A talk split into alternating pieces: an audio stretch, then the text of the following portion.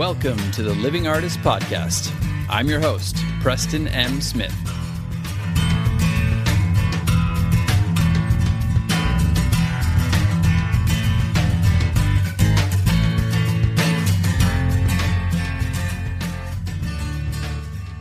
Hey, everybody. Welcome to the Living Artist Podcast. I'm Preston M. Smith, at PMS Artwork everywhere on internet land and socials. I want to thank you for landing on this podcast. Whether you're a professional artist, just getting started in the art world, a collector of art, or just consider yourself a creative person, this podcast has something for you. I like to think of it as a fun way to rant and talk to other creative people about living the life of an artist, surviving and getting ahead in the art world, and enjoying your life. But most importantly, not waiting until you're dead to make it happen. All right, let's get started.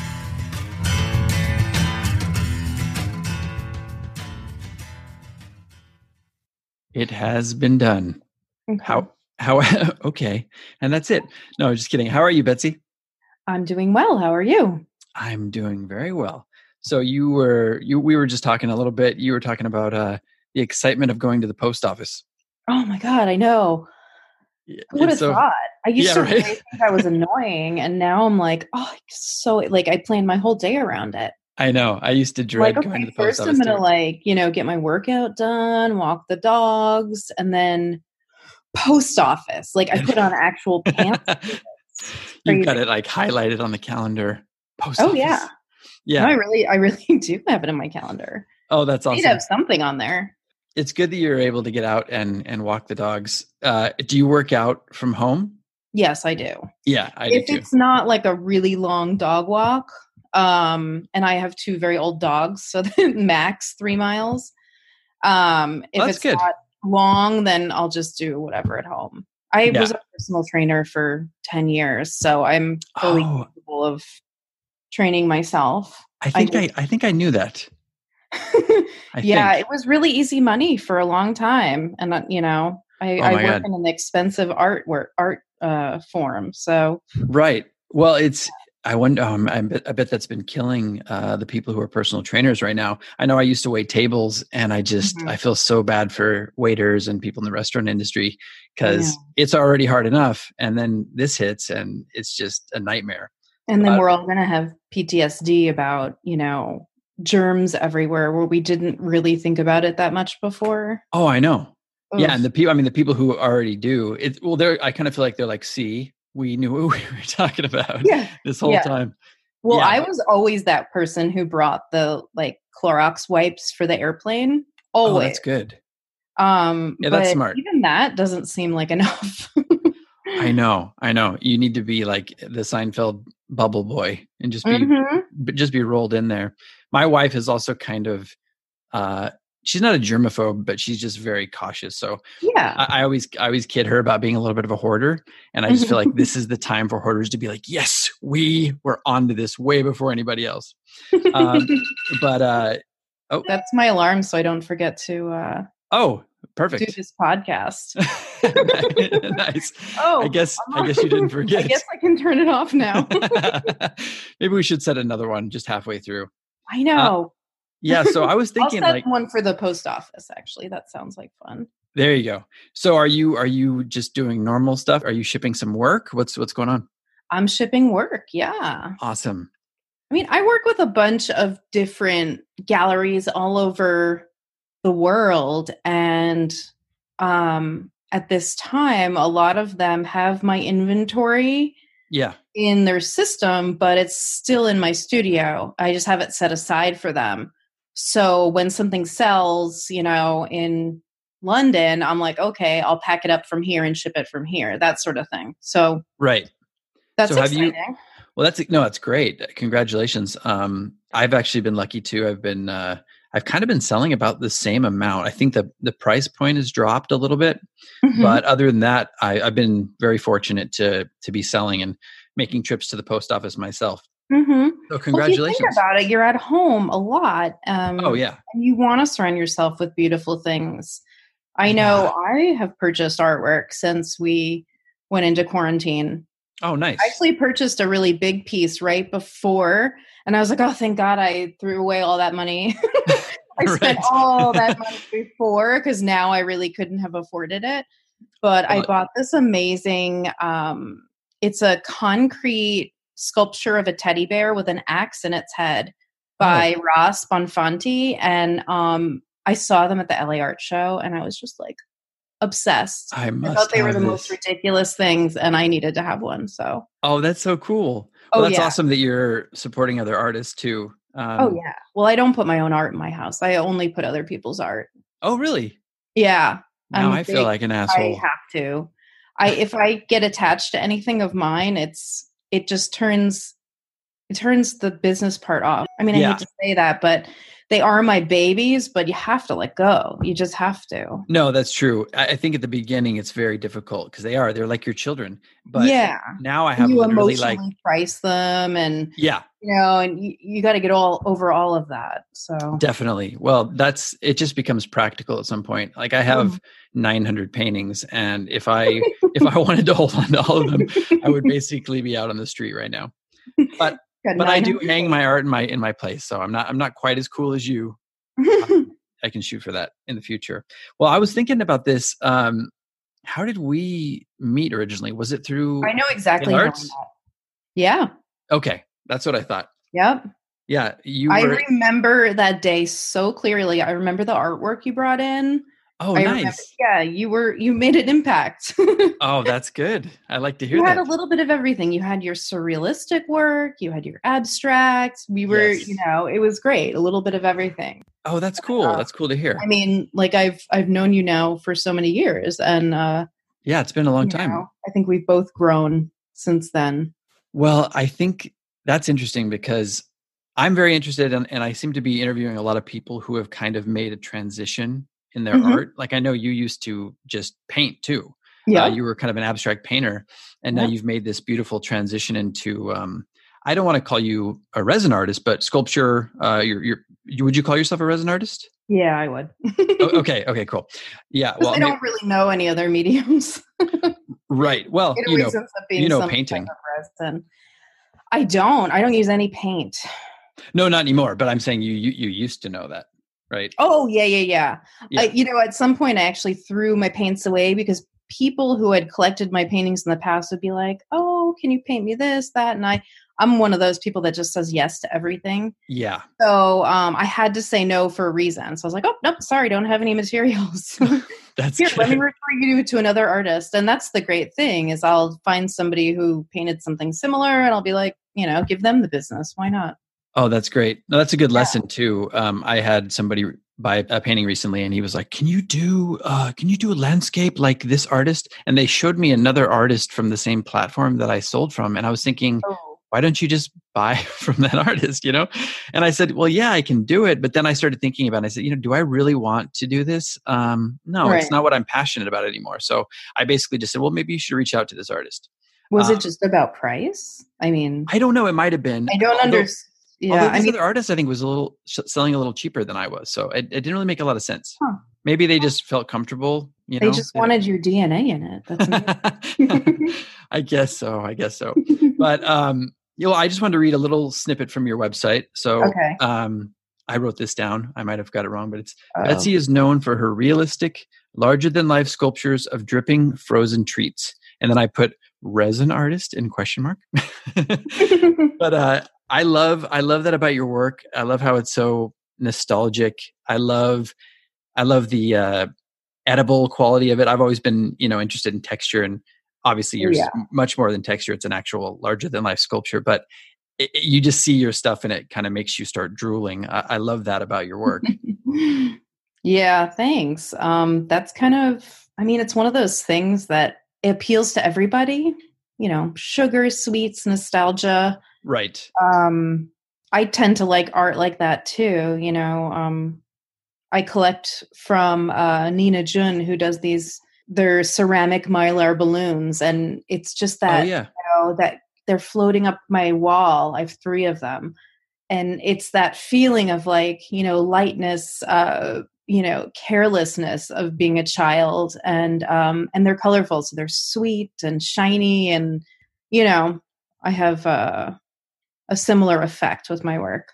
definitely So, what would you say? I mean, we're going to get into all your origin story and all that. I don't know if you've mm. listened to any of the podcasts before, but um, what would you say kind of made the transition for you? What was the impetus for kind of transitioning into uh, these resin sculptures from kind of more two dimensional uh, abstract art?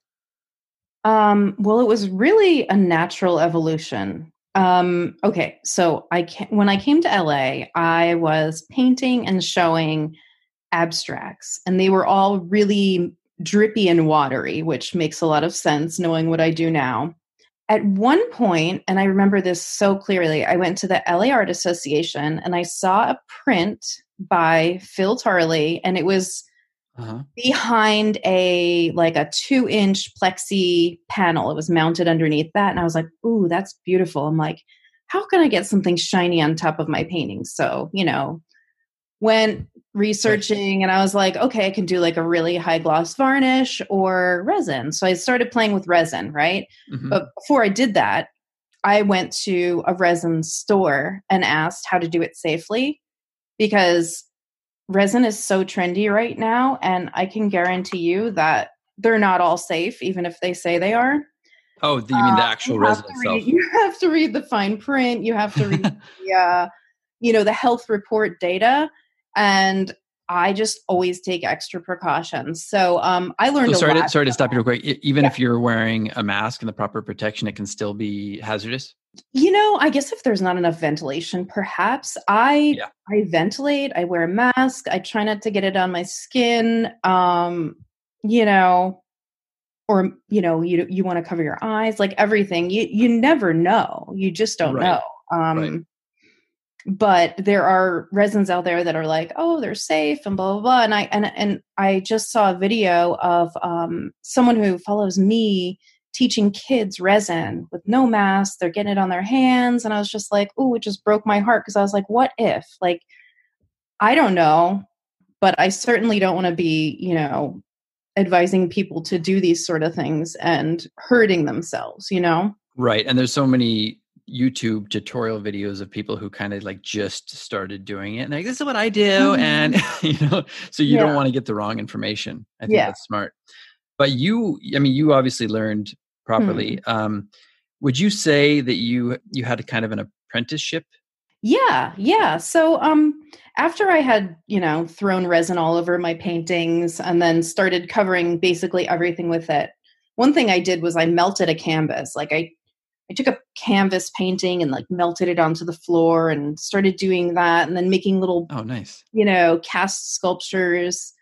And then at one point after doing some small castings i was introduced to eric johnson who is a master resin sculptor. Right. And i have been working with him for four years about and he basically taught me everything i know. Um, you know there's only so far you can get doing this on your own and looking at YouTube videos. Um, right. Which I actually never did. I just was like, oh, I'll do it on my own and I'll mess it up and yeah, figure it out. But then I started working with this guy who's like, yeah, you know, you can actually go really big. You can make your stuff bigger. You can, you just need to, you need to learn a lot about what types of resins to use, how to make molds, what molds to use for what resins, what colors, the temperature you're working in, you know, everything. So, um, he's been a wealth of knowledge and i'm eternally grateful for all of his uh, teachings. Yeah and well two questions. Um, hmm. first of all that's got to get expensive when you're working on that grand of a scale because i put resin on on my work. I know i've picked your brain a little bit in the past. Mm-hmm. i've done some resin you know coating on my art and just getting a little bit is is pretty pricey. So how how oh, costly yeah. is that to work that large? Depends on what resin you're using yeah. There are, you know, if you go to Blick or something, it's probably the most expensive you're going to get because you're getting like small amounts. You get it in bulk, that same stuff in bulk, like 10 gallons, mm-hmm. and it'll end up being a lot cheaper. But if you're not expecting to use all 10 gallons, then why would you do that? Right. Um, but even, you, you know, like to do something like that six foot piece that I did, that is an entirely different type of resin. It's something that's a lot lighter weight it's a lot less expensive um and it's not hollow it's not a uh, solid it's hollow so um oh yeah you know Thank goodness. I'd never Right. with that. Oh my god, I've lifted that thing myself too, and I'm like, it's still too heavy. yeah. That's crazy. Yeah. I know nothing other than what I've basically gotten from you on on resin. Uh, I'm fascinated by it. Now, Oh, are, the- yeah. are these larger sti- the one you said it's like a different kind of resin? Does the Uh-huh. quality suffer when you're buying um, that kind of resin, or is it still pretty pretty substantial? Depends on what you want to do. Yeah. So, the least expensive resin, I think the least expensive that I've been able to find is polyester, and polyester ends up being very, very hard and brittle. So it's it's um, easily breakable. But Okay. being that hard makes it really easy to sand and polish. You can you can polish it really shiny on a um, like a, an automotive polisher. Um, but Yeah. then something like an epoxy, not all epoxies, but many like an art resin is way too soft to polish. You just can't do it. It's Oh, okay. it'll melt if you if you put it on a you know a professional polisher. It'll like literally melt. It'll warm it up too much, and you can't polish it. So I mean, it's Isn't that just a fire the- hazard kind of too? Or at that point when it's dry, it it I think it's okay when it's dry. Good question. because Um, I had I, mean, did a I lot did a of piece. them- yeah, go ahead. a lot of them get really hot while they're you know when they're they're uh, chemically reacting Right. Resin does not but polyester it gets really hot and if you put too much catalyst it will actually smoke and start to burn Oh wow. so i mean they're just they're crazy chemicals. It's it's really fascinating to learn about them. Um, yeah. I you did this know. piece for uh, sick luggage. It's this it's this company. It's like they're basically a startup company and they're trying to Mhm. do these it, it looks like luggage but it's a boom box kind of buried within the luggage. It's really cool and they have these faces that you can take off and i did a couple designs for them and one of Uh-huh. them was resin coated and he was he called me like two months down the road and he's like so uh, if i cut this with my laser cutter am i going to burn my house down and I was like, ah, I have no idea. I did a little research, and the jury was kind of out on that. But I guess he did it, and and his, his place is still intact. That's why I was asking the. so he cut something that was resin coated Yeah, so I did a I did like a fluid painting, Mhm. um, and then it wasn't like a dirty pour. I actually covered it at the end when it was dry Oh, with okay. with a coat of resin, and then he cut through it to make basically the surface of the boombox. Mhm. okay yeah no that should be fine Okay, where see where were you when I Yeah. needed you? some of the some of i'm always here I should have asked you. I always tell people just like, DM me. I, I have a lot of answers, and if I don't, I know where to find them. Yeah, yeah. That's great. Well, be careful what you wish for, or be careful what you say, I guess. I get like the same question over and over again. And now it's kind of funny because with the podcast, I've been doing. Uh, I've been doing some episodes about certain things, and I'm just like, you know what? Uh, just listen to this episode, and if you have any questions after that, you can reach back out to me. Mhm. Um, so that's kind of nice. But uh, you've been, honestly, you've been killing it. It's been great to watch you. I mean, I, I knew you before, I Mhm. mean, you're you're you're still the same person, obviously, but I love seeing how many places represent you. I was looking on online. It's Liz. Is it Liz Lidgett Gallery? legit. They Legit. represent me in Iowa, Yes. and it was funny when they contacted me. They were like, "So, can we represent you for the whole state?" And I was just like. I've never even been there. Yeah. Like I don't know anything. Yes, go for it. Like I've no idea. They're wonderful. They are Yeah. fantastic. I, I cool. had no idea that Des Moines was such a modern city, you know. yeah. shows Yeah. what happens when you get stuck in LA. Right. Exactly. Oh some of those flyover states have uh, some some culture. I just interviewed somebody from Ohio, and she was talking about the uh, the amazing um, galleries that they had in, in Mhm. downtown Cleveland, and Yeah, it's, and it's it's really cool to hear. Yes, for sure. Yeah. But so you've got Liz Lidgett. Uh, sorry, is it how do you spell or pronounce it? I don't know. I think it's legit. Liz. Okay, and then you've got um, Art Sugar, right? Art Sugar, yes. Love then- them. They're yes. amazing. And didn't you get you were um, highlighted in Forbes magazine? Is it through uh, the work you were doing with Art Sugar? It was, yes. That was amazing. when I Um, saw that, Yeah, I know. Trust me. I was my my jaw dropped. I um one of the um writers for Forbes had gotten a popsicle and then she wrote about it. I mean, oh wow. dream come true. oh, so they didn't even. It wasn't something that they kind of facilitated. They actually. Oh, I didn't even know about it. I was just like See, completely that's shocked. Oh, that's yeah. the best. Yeah, it's that's so very exciting. just organic. I saw it when you posted on Instagram, but for people who want to check that out, I guess you can just go to Forbes online. Do they have? Do you have any link anywhere where people can find that? I do. Yeah. On my website, there is a news tab, and anywhere I've been um, featured or um, written about or reviewed, um, there's a link to everything. So there's a link to the Forbes there as well. Okay, nice. And then mm-hmm. moving on, uh, PXP Contemporary. Yes. Another wonderful group of girls. They are the owners of uh, Create Magazine. Right. And how long yeah. have you been with them? Mm, a year ish, maybe year and a half. Okay. Okay. Cool. And then I think you were saying you also had somebody from ah, was it Australia? Yeah. So that's Retrospect Galleries. They um they take me to all of the European art fairs. So um there's not actually I don't think there's any of my work in Australia at the time. It is uh, being stored in Amsterdam. Oh, um, very cool. And then they they have you know they they take it from there and they go to all the art fairs. That's awesome. Mm-hmm. The thing I love, well, one of the things I love about you is how completely different of approach uh, you and I both have to the art world. Every time we talk about it, I'm like, oh yeah, I don't, I, I can't do art fairs. And I'm like, you thrive with art fairs. You're always traveling around the world, you know, showing your work, selling like hotcakes at these art fairs. And it, any you know, excuse to travel, I'm in. Yeah, well, I love that part of it, but it, but like hawking my work at an art fair, I I just can't. I don't know. I guess I could do it. I've done stuff like that, but yeah. I just don't thrive in that kind of uh, context. But not you, everyone. You seem to do very well.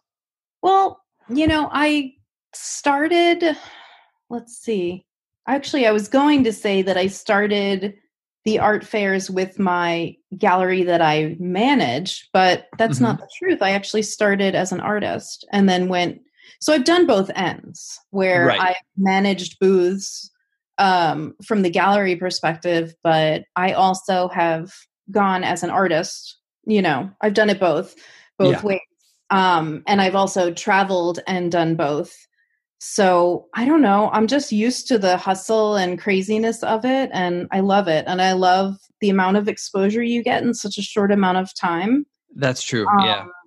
The gallery that I work for, we take artists all over the world as well. And I have seen some of them, I mean, making sales in, you know, crazy countries and gaining new collectors and just blowing up. So it's it's really a beautiful thing to yeah. uh, you know if you're into it.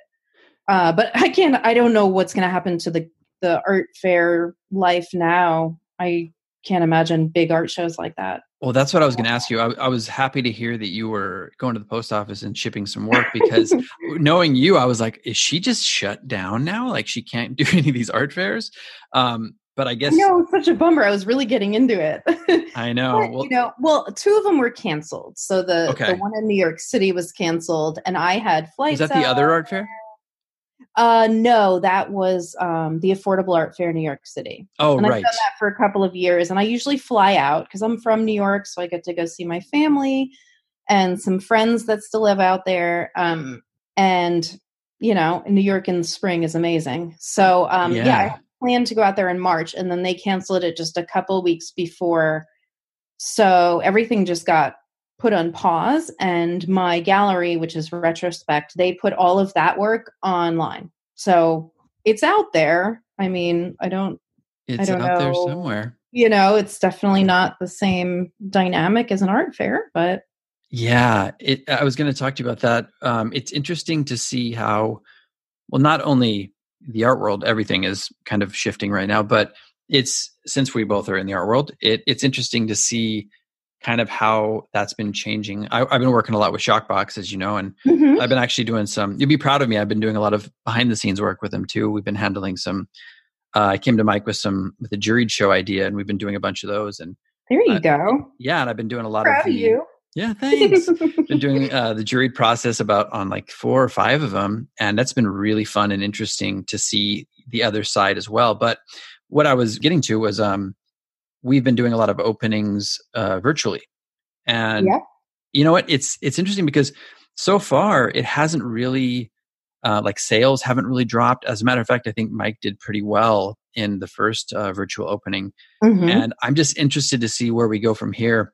Is this going to be something that we're going to carry through? Or are we going to have some sort of combination of the two? What do you, what do you think in your experience with uh, working with galleries? I think I don't even know. I think for sure everything's going to be virtual for a long time. Yeah. I think the fairs that do intend to go forth in that in that fashion aren't going to be as populated as they were um it's it's so hard to say yeah it's really difficult and i can't certain types of work is difficult to are difficult to buy online how do you know i don't know i don't know it's it's such a weird transition well and then there's a lot of artists who really haven't made that transition to online anyway. Yeah. So it's kind of hard to expose their work. Yeah. Um, yeah, I'm happy that I was um, fluid in online uh, yes, before this were. happened because right now I yeah. would be completely shut down. You know, um, but I'm glad that you're. I'm glad that you're still working. Yeah, I do think it's going to be a combination, and it's also going to depend on how bold we are coming out of this. I, I think mm-hmm. there's a lot of people who are pretty nervous, even when every, when they give us the green light. You know, especially certain types of people, like for example, my parents who have some uh, uh, pre-existing conditions this could last a year and a half for them who knows? Yeah. It's going to be interesting to see regardless but i wanted to ask you a little bit about your origin story. I always do this like superhero origin story for and, um, talked a little bit about yourself. I i actually was under the misconception that you were born in germany.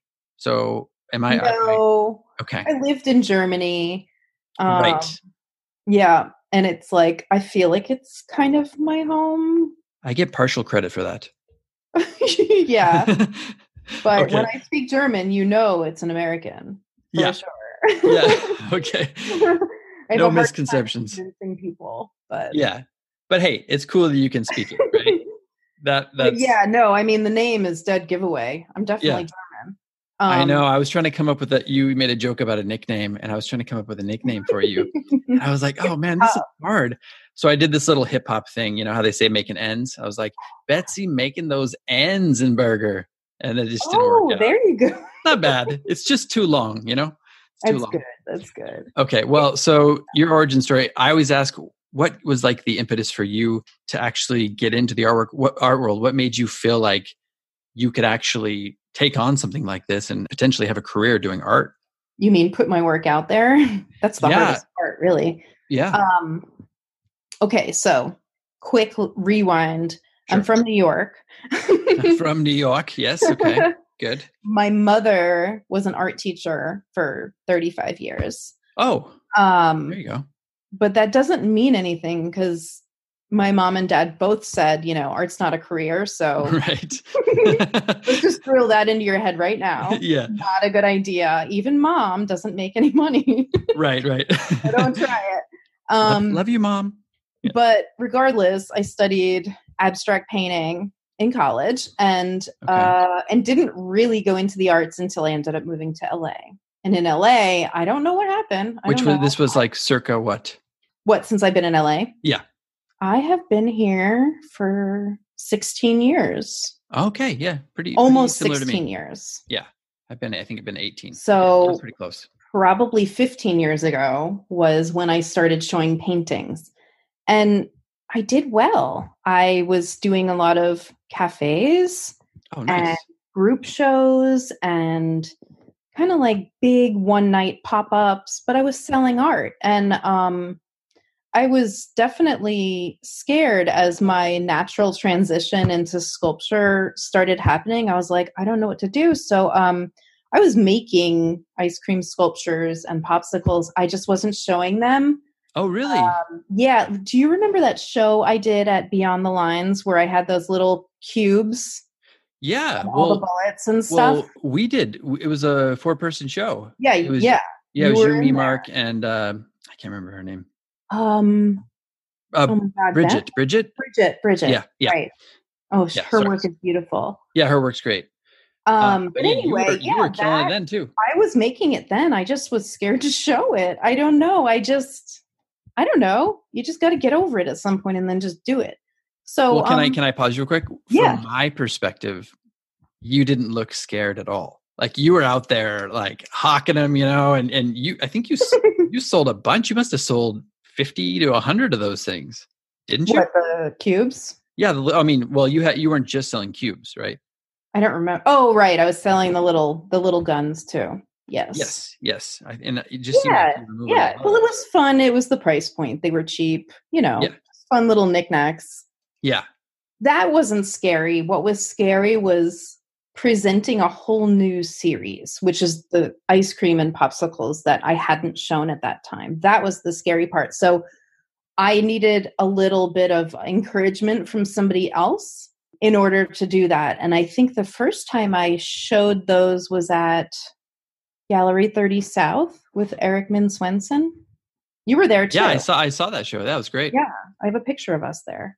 Um, but that was probably the first time I ever showed those pieces because I don't know. I just I wasn't sure. You know, you need to get somebody to critique your work and tell you it's okay, and then you do it.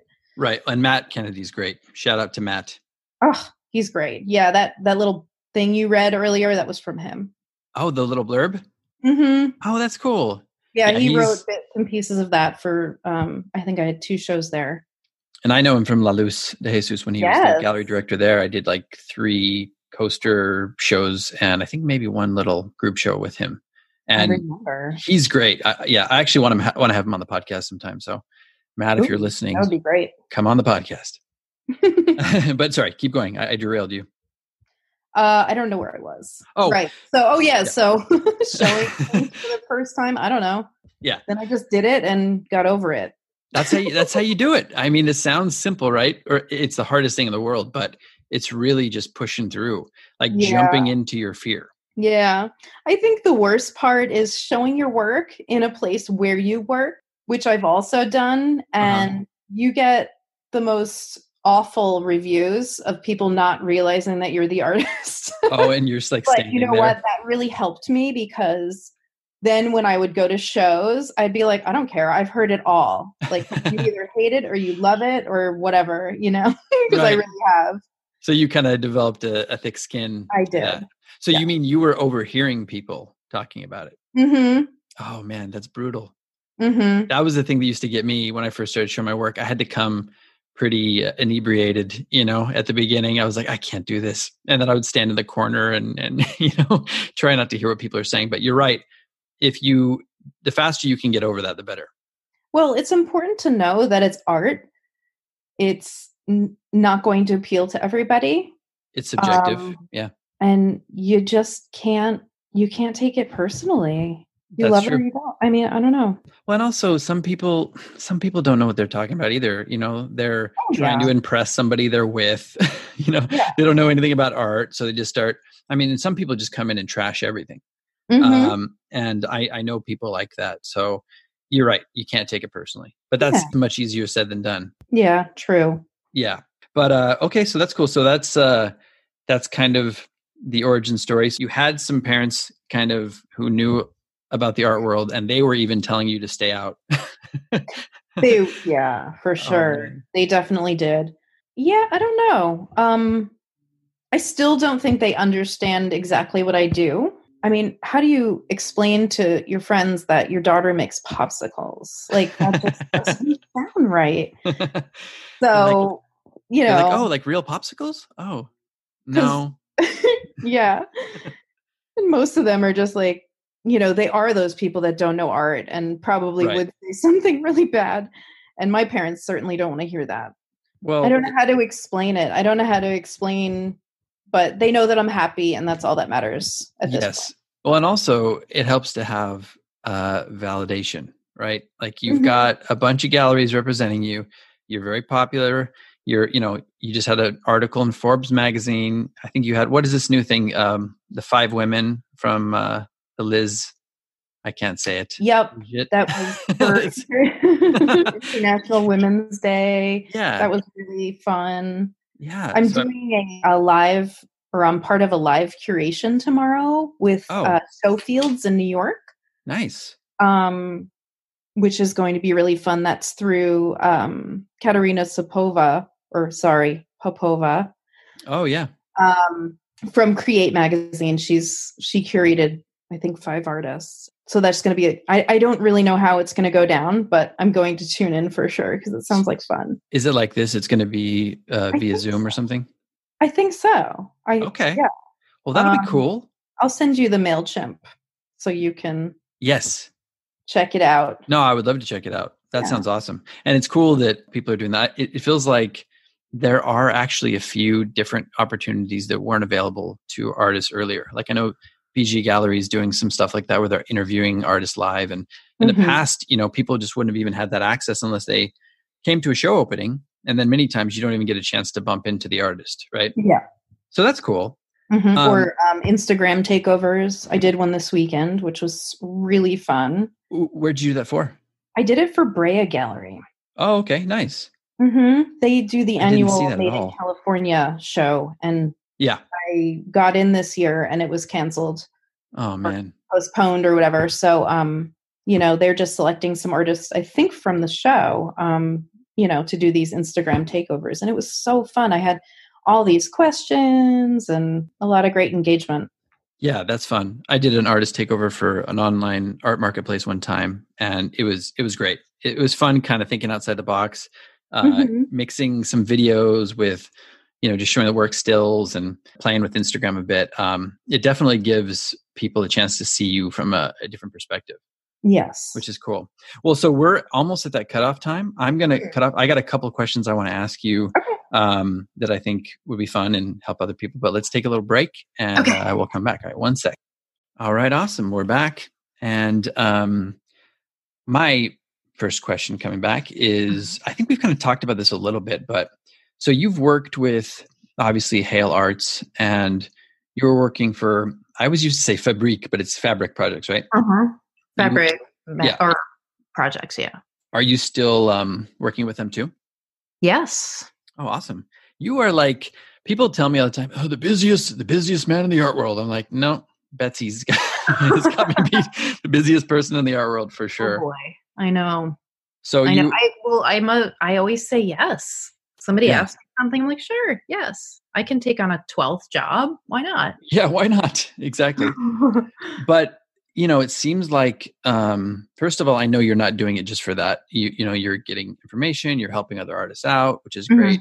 But um it feels like it also has paid off um as far as giving you kind of some information that you might not have gotten otherwise. How how do you feel like this has like shaped your art career or your decision making process uh, in the art world?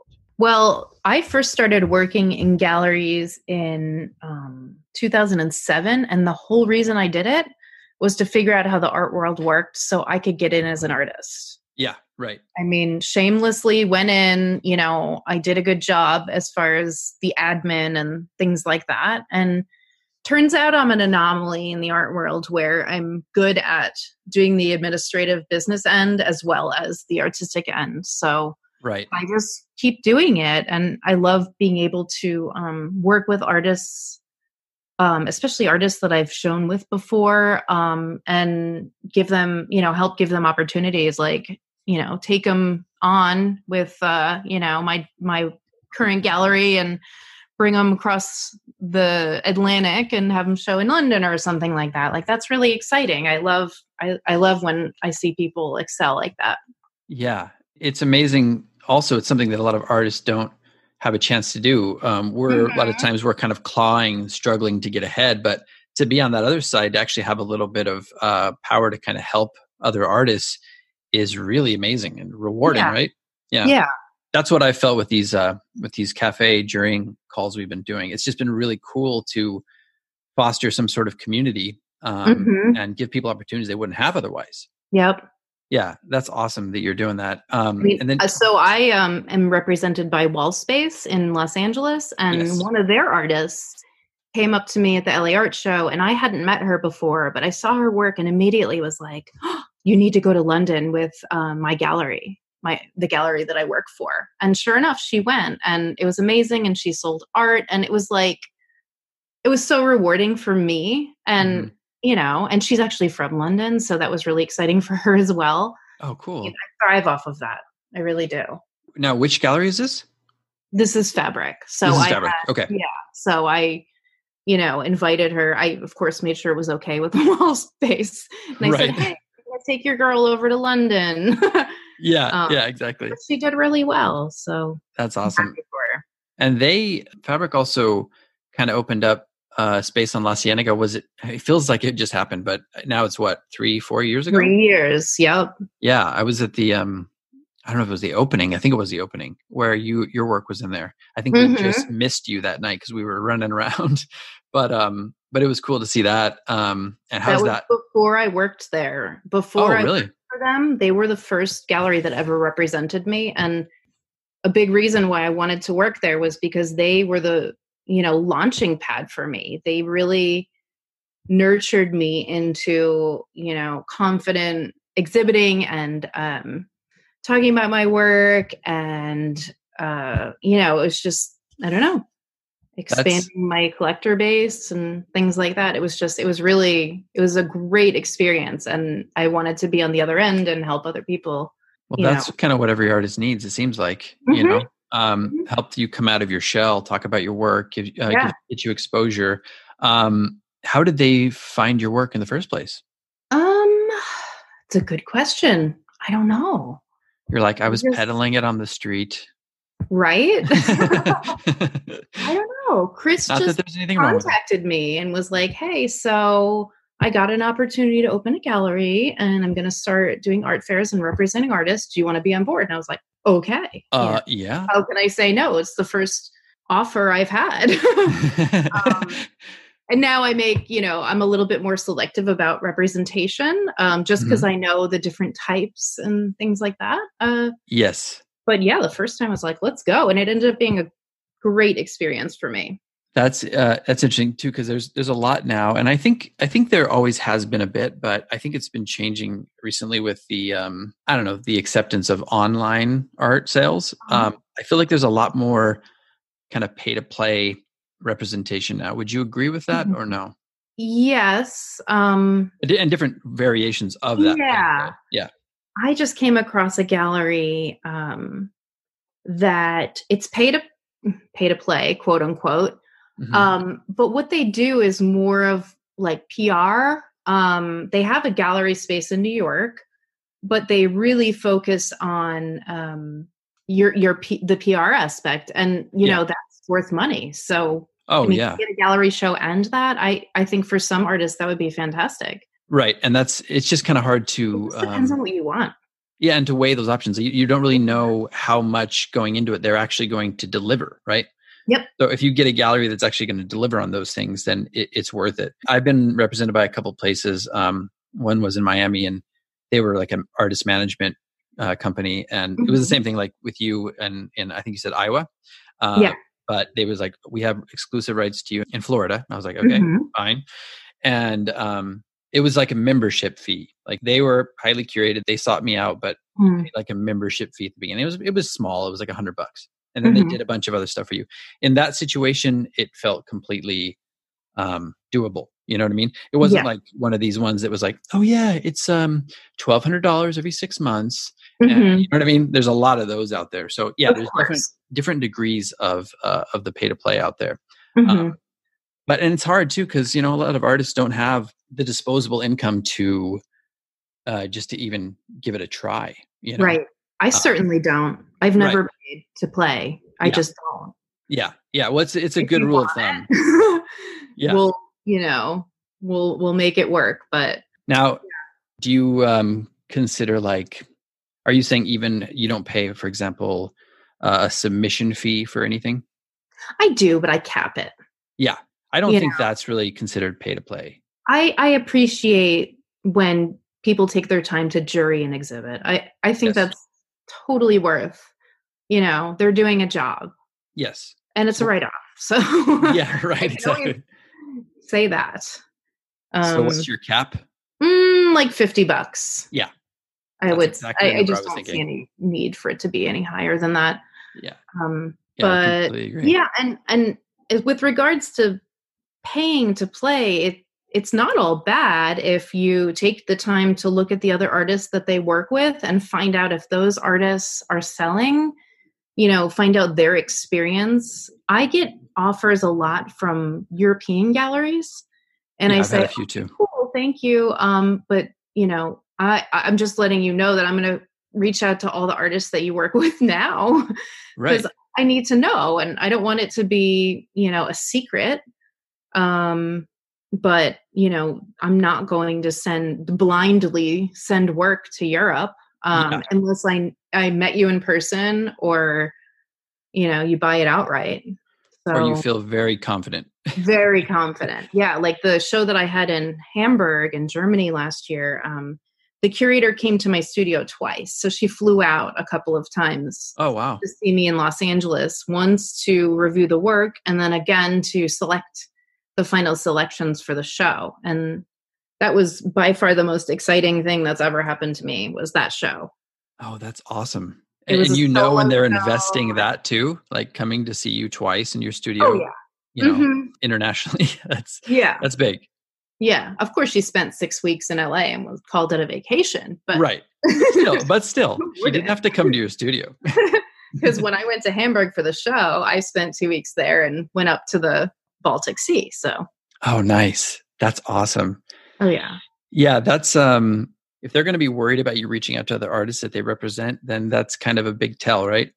hmm that means that they're not very proud of the work that they're doing. They should just be like, oh, they should encourage that.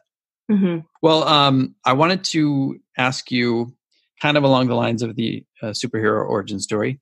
I ask artists what their um, their secret weapon is or their superpower is uh, for something that keeps you creating. You know, it's it's one of those things, as you know, when you when you do art full time, uh-huh. you're not always like, oh my god, I'm so you know the muse is is so inspiring right now. Uh, It's not always like that. It's it's sitting down and doing the work. So what keeps you going?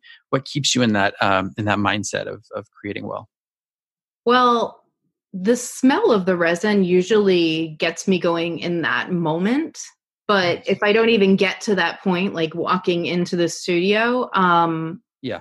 oftentimes it's just a nice comment online or you know a review or great feedback or a sale like we'll i'll be like okay people still like me and then i'll go make more art I should keep doing Um, this.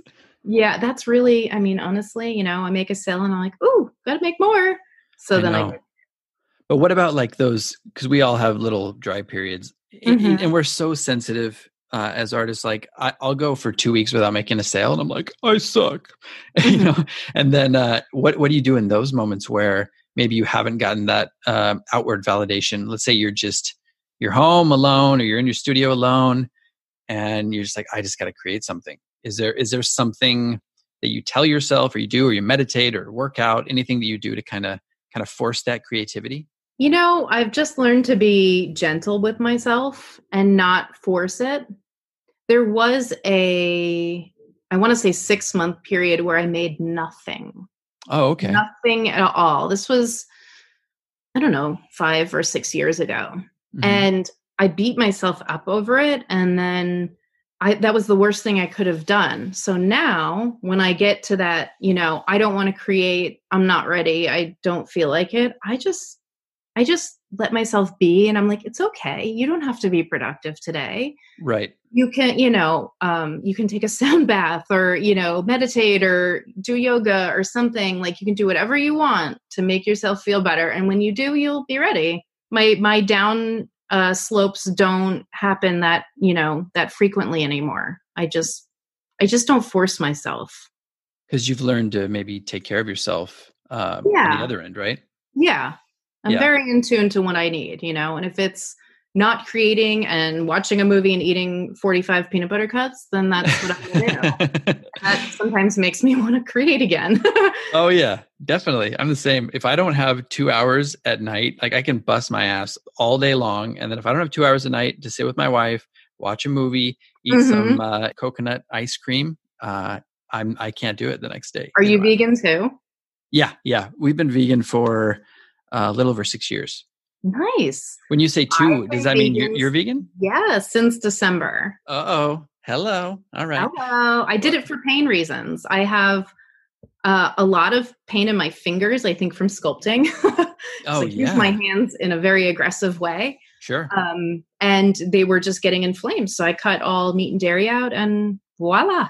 Amazing how that works, huh? I don't have any pain. So I'm happy. Oh my God, it works so well. Not to mention, yeah. you stop aging. Is that right? Yeah, definitely. I, mean, I like turned back the clock like five years when I first turned. Really? Yeah. Yeah. I mean, obviously, there's other things. There, there are bad. First of all, I like to say plant based because vegan for some people it just makes them kind of cringe. Uh, yeah. But well, people it, don't it, understand what it is either. Right. They don't understand it. My my parents still don't understand it. They're like, "Well, you still eat fish, right?" I'm like, "No." well, you can have cheese, right? it's been six years, guys. Come on. Yeah. No, I think they have it now. But um, yeah, it's uh, there are some definitely some unhealthy uh, vegans too. Like, hey, I'm, I, I eat sugar and pasta all day. That's healthy, right? Oh, I know. Yeah. There's an amazing amount of vegan junk food. That's definitely. my Well, if you like ice cream, I think you cut out there. Are you are you there? I'm here. Okay, cool. Um, there, if you're interested, there is an amazing ice cream. Uh, it's called Luna and Larry's, and oh, okay. it's like coconut based. Uh-huh. But it, I mean, it's better than it's better than what I remember normal ice cream being. And we eat this um, salted caramel. It's basically my wife loves mm. dulce de leche from Argentina. It's the closest mm-hmm. thing we can find to like original dulce de leche. Ooh. And oh my god, you got to try it. Okay, I have one for you. Uh oh. Okay, let me get my. Pen. Um, it's an actual shop though. It's Van Leeuwen's. I think. Oh yeah, sure. Have you been there? Have you had their cookie dough? It's vegan. I have not had their cookie dough. It's off the hook. Uh-oh. Like I melt, my, my, whole body melted when I ate it. I was like, "Oh my god!" Betsy turned into cookie dough. Yeah, yeah. Oh my god, that's awesome. Yeah. Well, we're gonna do that as soon as we get back to normal. They deliver. oh, they deliver. Yeah, I do they I deliver to the valley the other day, like because uh-huh. I was like, "Oh, I'll have one and I'll save one," and I ordered ended up with two pints, and I was like, "Ooh." That's so dangerous. I know it's horrible. I know it's my, it's my that's my weakness now. My weakness mm-hmm. used to mm-hmm. be used to be booze, and now it's ice cream. But yeah, I still exactly. It's a good toss up. It's a good toss up, and uh, I take care of myself otherwise. So what, what's mm-hmm. what's going to hurt with a little bit of ice cream? Uh, well, that's cool. Congratulations on that. Um, yeah, you'll definitely see more and more health benefits as, as you go on. Like one thing for me, because uh, I run every morning, and as soon as I started doing plant based diet, I was like, I'm not sore in the morning. Like I can, I can I don't have to like stretch to be able to be limber. I'm like limber when I wake up. It's mm-hmm. just so bizarre. It's the same thing with the kind of inflammation you were talking about in your joints. Well, you know why? Because all the plants you're eating are help helping to reduce the inflammation as your muscles heal. Yeah, yeah, definitely. Beautiful. It, it makes a whole lot of sense. oh, it's amazing. No, it's so cool to hear. Awesome. Yeah. Um, well, sorry to transition from from this into oh, uh, into failure, but uh my next question is uh, do you have like a biggest failure or a failure that you can remember mm. um, that felt horrible in the time and that you learned or what or what did you learn from it? Um it doesn't have to be something huge. It is something huge. Oh okay perfect. And it's it's kind of funny because okay i've learned that you need to get your art in the right market and if you don't you're gonna you're going to have a bad experience. And so my very first art fair, and you would think this this would make me not ever want to do an art fair ever again. but my very first art fair was in Hong Kong. And I was like, uh-huh. "Oh, this is awesome.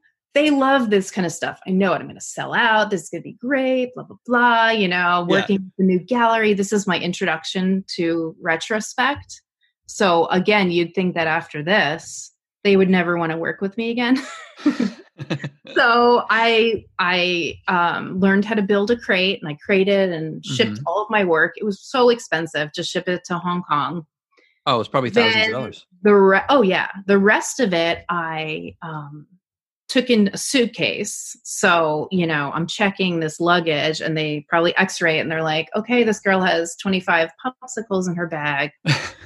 I don't know what to say about this, but they let right. me through, made it to Hong Kong, and I, I got there and I had to actually set up the, the minute that I got there, which was great because I thought, okay, well, I won't be jet lagged till after I'm done setting up. So I go from the airport to the convention center and I set up and then I just crashed. And so the next day is the big opening and I'm all excited and I get ready and they um okay, so I say they hated me, but um the gallery says they just didn't understand you. They were so nice. I actually cried this night. Um, oh, yeah it was it was really like i well i just had gone to so much and i spent so much money and yeah. it just wasn't my market it really wasn't um and i i heard the net i won't even repeat them because it's embarrassing i still am embarrassed by i'll tell you, probably block them privately. out. i'll tell you privately no because there's Uh. one that sticks in my mind and you're just gonna die when you hear it oh my Um, god. but yeah like they were just like it was like i don't know i just they just didn't like me let's just say that so we went that first day and i cried and then i enjoyed my entire trip i decided not to go back to the place that made me so upset yeah. so i let the gallery handle the rest and they took all that artwork to europe and then i did really well in, in europe but um oh, nice. I'm just so glad that they decided to take another chance on me because designating space for an artist in an art fair is expensive. Oh, it is. Definitely. And I don't take up too much space. I can fit in four feet. So, you know, you can probably make a lot of money off of me if you sell, you know, Yeah. a lot in that four feet of space. But it nonetheless, it's expensive. And I'm so, so grateful that they um, continued to show me because I was the one who like sold out in Sweden and you know just I, I did really well in the other countries it was just hong kong hated me and i have to make a joke out of it and i have to you know i, I like to tell people you know you just don't want to show your fancy paintings in a gas station because people are going to go in and be like you know that's shit i don't get like they just don't understand it yeah, so um I've you just got to find your market and that's not mine that's true. No, I'm that's. scared of them i'm not going back I'm never going Hong back to Hong Kong. No, I'm not. Now I'm not going to go to Hong Kong. No, Well, um, they might love you they, might. They might. You never know. Well, I know that with um, my gallery um, with Fabrik, they sold a bunch of photography and um, really textured paintings like yours. So Oh, okay. they might. They they very well might then. Um, it's it's interesting because imagine if that had been okay. This is one leg only, and you you know you sent all your work there. You paid all that money. You made the trip out there, and then you had this horrible experience, and then you came home. You know, and you didn't even have that that ability to kind of redeem yourself, right? Mhm. So in a sense, it was uh, it was kind of serendipitous that you were able Mhm. to keep going, um, because there are people who do that. You know, they they I know people who have invested more money than they have in Mhm. one event. It doesn't go well, and then it's like shit. Okay, well, what do I do now?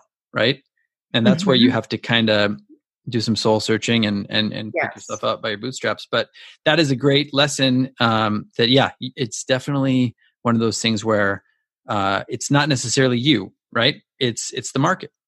Um, Exactly. Exactly. And you know, if if you know that it's not a great market for you, then don't pay to go there. You know, I Right. could have also just sent my work and let them do it, and I wouldn't have known all the bad things that were said. right. um but you know if i know if i'm going to like in miami last year i only showed two pieces so i was like eh, i'm not going to pay to go out there i'm just going to let those guys take my work and do their thing but otherwise normally i would go if it was a big show and you know be really exciting i know i'm going to make back my travel costs and stuff like that Yeah. Plus, you get a you get a travel, right? yeah exactly Well, let me ask you a question that just came up. Um, do you think, in your experience, um, I've done a little bit of this, but not nearly as much as you. Do you think it's kind of important for an artist, and it could be dependent on the type of art you do too, and your personality, but do you think it's important to have some sort of mystery to create some mystery ship your work and let them handle it and have that kind of you know uh like i said for lack of a better word mystery a- about your your art and what's this artist about or do you find it better to be there and to communicate with your potential collectors it's better if you're not there. Every gallery will tell you that. Um, it's a lot of people plan to meet the artist on opening night. Yeah. Um, but it's much better if you're not there for the rest because that's the job of the gallery. That's what you're paying them commission for. yes And most of the time, the collector will feel a weird pressure to buy or um, feel guilty about not buying. And, you know, it's just, it's, it's weird. It's better to just let the gallery handle it. And also, they might not like you, you know, in person. Right. I'm, I'm not saying that you know, nobody nobody could not like you, Betsy, but it could be Oh. one of those things where there's a mystery about the art. Like I think a lot of people kind of they kind of think they see um they see artists as like these mythical creatures, you know. Yeah. And then if you see them in person, it's like, oh, they're just a normal person. Right. Yeah. What if you're wearing a T-shirt that offends them or something? Yeah, You know, right. It could Yeah. be anything. It could be really anything. Oh, I hate redheads. Shit. you know? So yeah. So okay, so it's kind of like you make a selective appearance then, basically. yeah, I do. Okay. Um, what about uh, advice to young Betsy just before you're getting involved in all this stuff? This is like in the time of your parents telling you not to do this and you're just thinking about it. What advice would you give to yourself as you're about ready to make that jump? Hmm. And it could be very simple.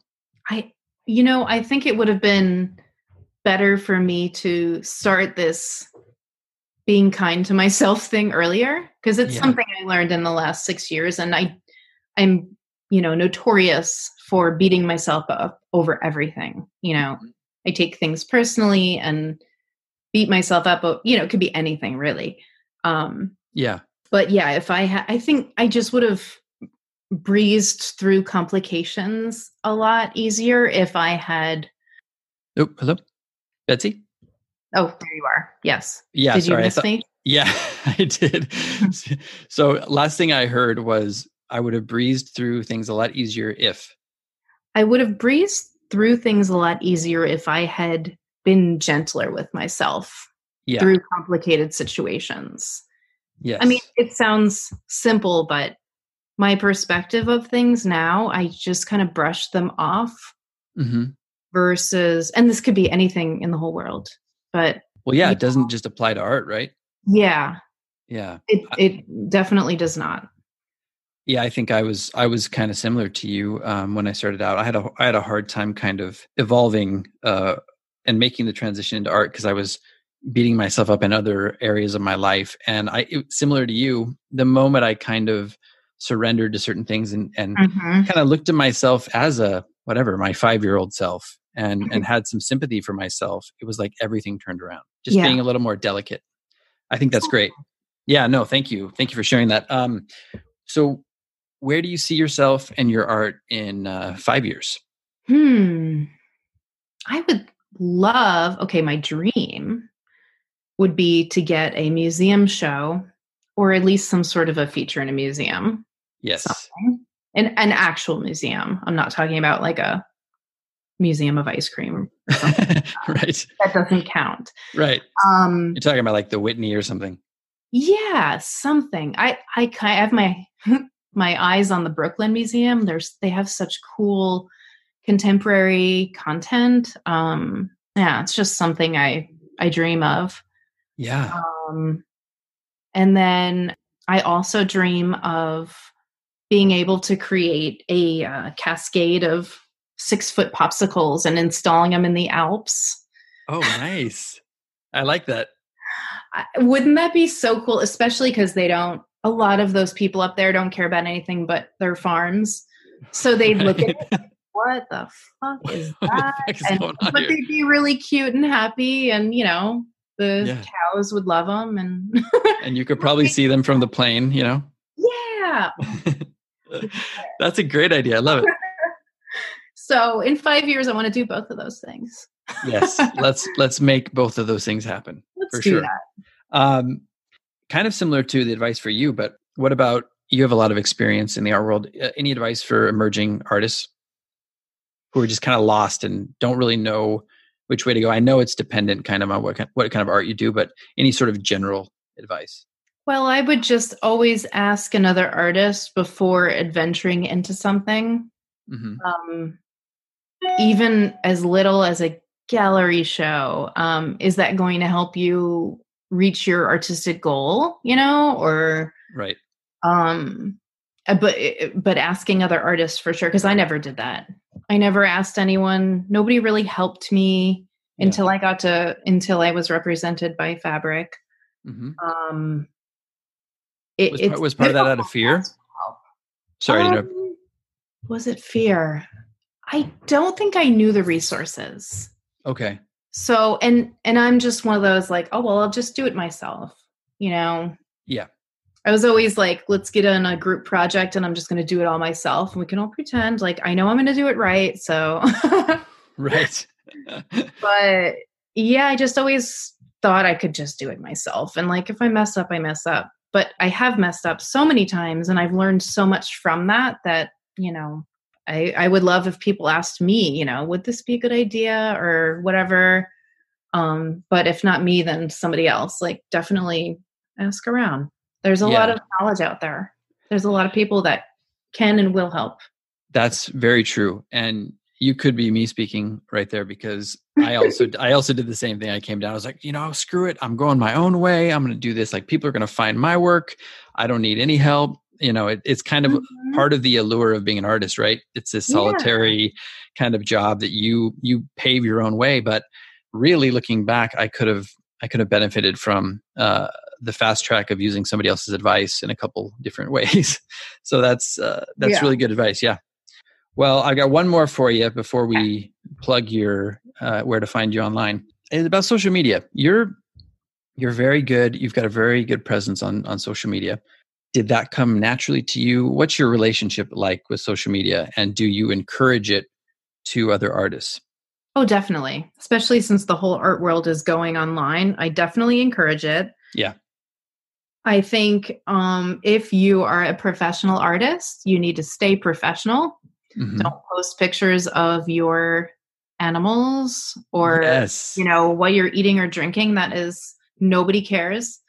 Um, and they get confused. in fact, limiting pictures of yourself at all is probably a good thing because, like you said earlier, if they don't like you meeting you, what if um what if they, you know, don't like you from your picture, you know? Right. So just not a whole bunch of that. I have I usually have models yes, pose with my art I've noticed that. Yeah.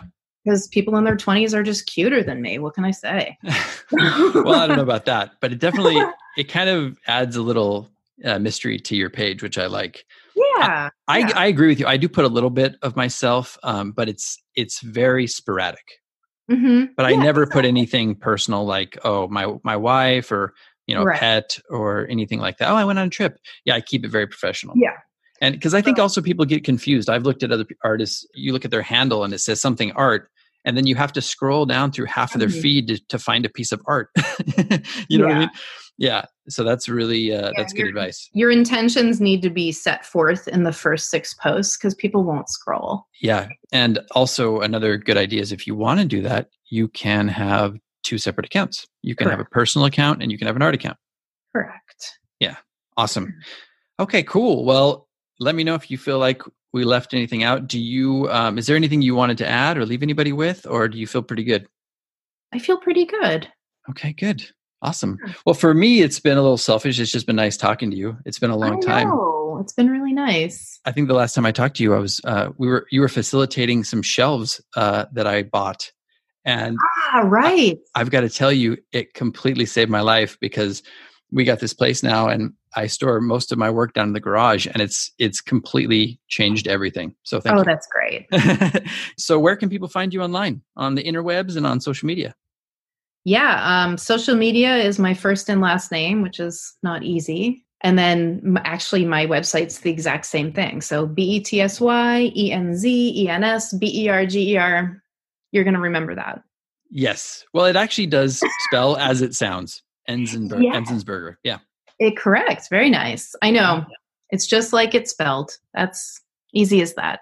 And also for anybody who can't sound it out, I'm going to be putting links to all your stuff in the show notes. So if you Fabulous. if you have a short attention span, just go to the show notes and click on the links. Everybody should check out Betsy's work. It's awesome. I really uh I don't know, I, I see you and I'm very proud of you for all that you've Oh, accomplished. sweet. Yeah, it's true though. I think you're you're doing amazing and I can't wait to see where you go in the next couple of years. I want to see some popsicles on uh, in Switzerland. Yes. I do too. I'll invite Well- you out for the unveiling. Oh yeah, please. I, I, would love. It. I want to cut the uh, the ribbon that yes. makes them fall off. Sounds okay. Good. Well, thanks so much for doing this, Betsy. Um, I look forward to seeing you in person sometime soon. Yes, we'll make that happen. Okay, awesome. Okay. Take care. Bye.